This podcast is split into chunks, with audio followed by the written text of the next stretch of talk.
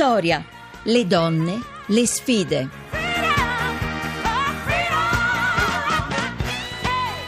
17:32:53, Maria Teresa Lamberti di nuovo in onda con Vittoria. Seconda parte che ci vede naturalmente in collegamento con la redazione di uno dei nostri settimanali che ci accompagnano, Vanity Fair, ed è con noi Valeria Vantaggi, responsabile del canale My Business di Vanity Fair. Buon pomeriggio. Buon pomeriggio a voi.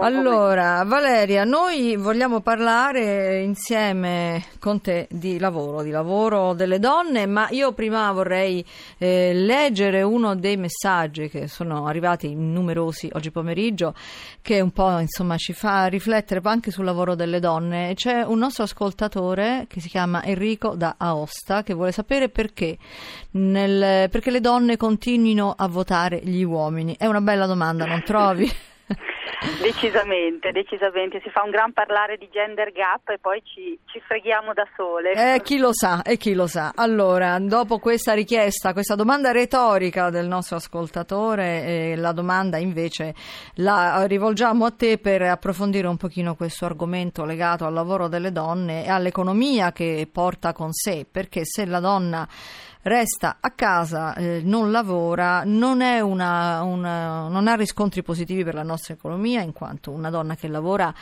crea di fatto molti altri posti di lavoro. È vero? Ho detto in maniera molto semplice? Sì, assolutamente sì. Non è solo un discorso di equità, ma più pragmaticamente proprio di convenienza economica. C'è una ricerca di Banca Italia che cita questo giacimento del PIL potenziale, cioè effettivamente un aumento della presenza femminile nel mondo del lavoro aumenterebbe il prodotto interno lordo. Si sono fatti dei calcoli per cui noi sappiamo che in Italia le donne occupate tra i 16 e i 64 anni sono il 47%, se si arrivasse... Cioè sotto il 50, tanto per sottolineare. 50, esatto, se si arrivasse al 60%, con attenti calcoli ci sarebbe un aumento del PIL del 7%, cioè al di là dei numeri, dei percentuali e di... però appunto fa impressione vedere come ci sia un collegamento diretto, è una crescita non sfruttata, cioè un peccato per tutti, uomini compresi, perché questo gender gap crea effettivamente uno stallo economico, insomma, non solo di gender equity, certo. E quest'anno per l'8 marzo, se vi ricordate, c'è stato questo sciopero delle donne che hanno chiamato l'8 marzo senza l'apostrofo. Ce lo ricordiamo, sì.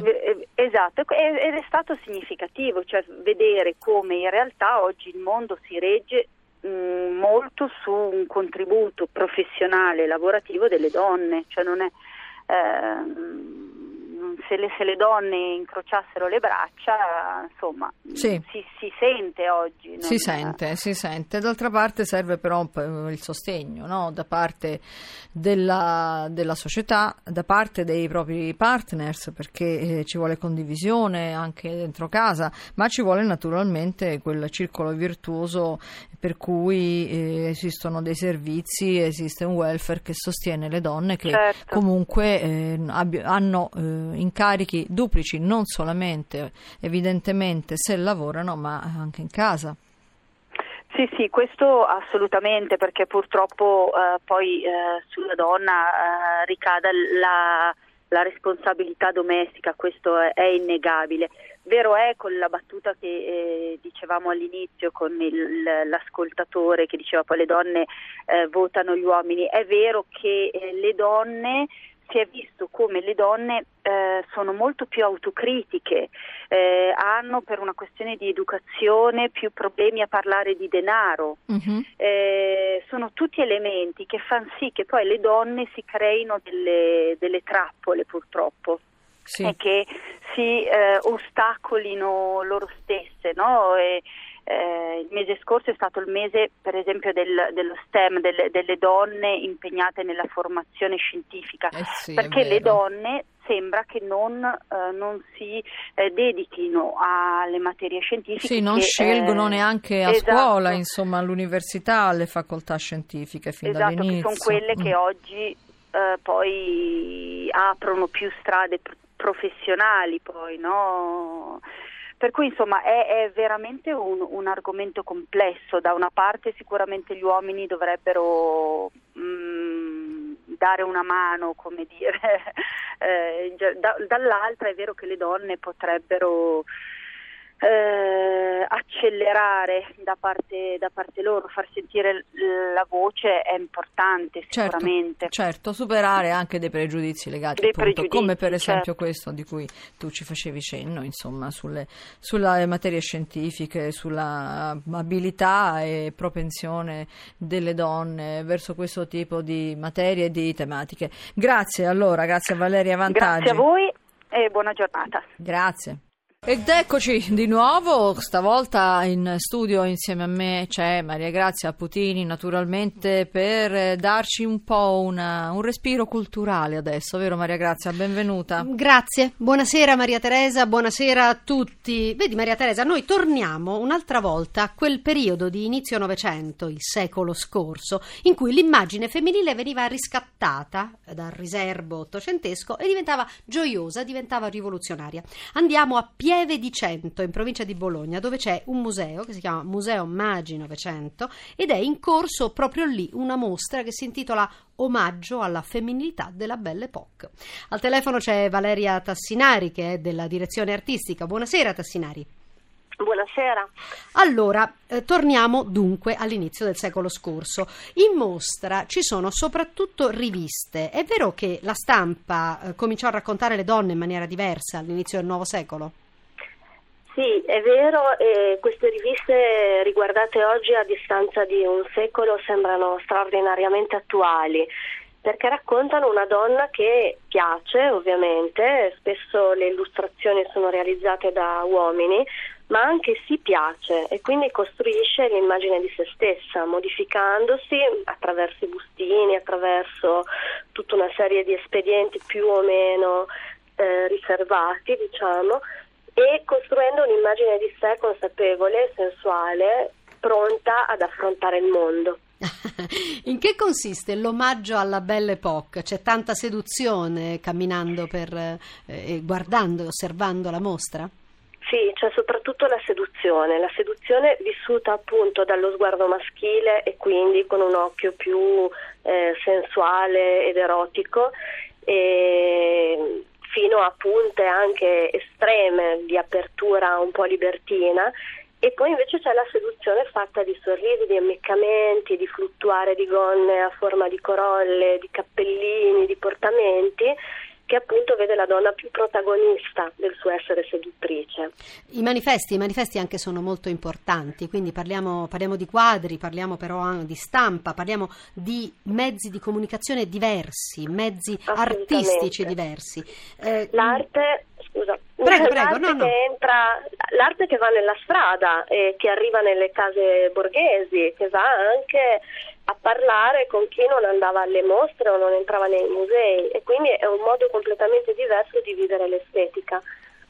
E che cosa rappresentano questi manifesti? Proviamo a raccontare qualche immagine di queste donne gioiose e rivoluzionarie, come abbiamo detto all'inizio.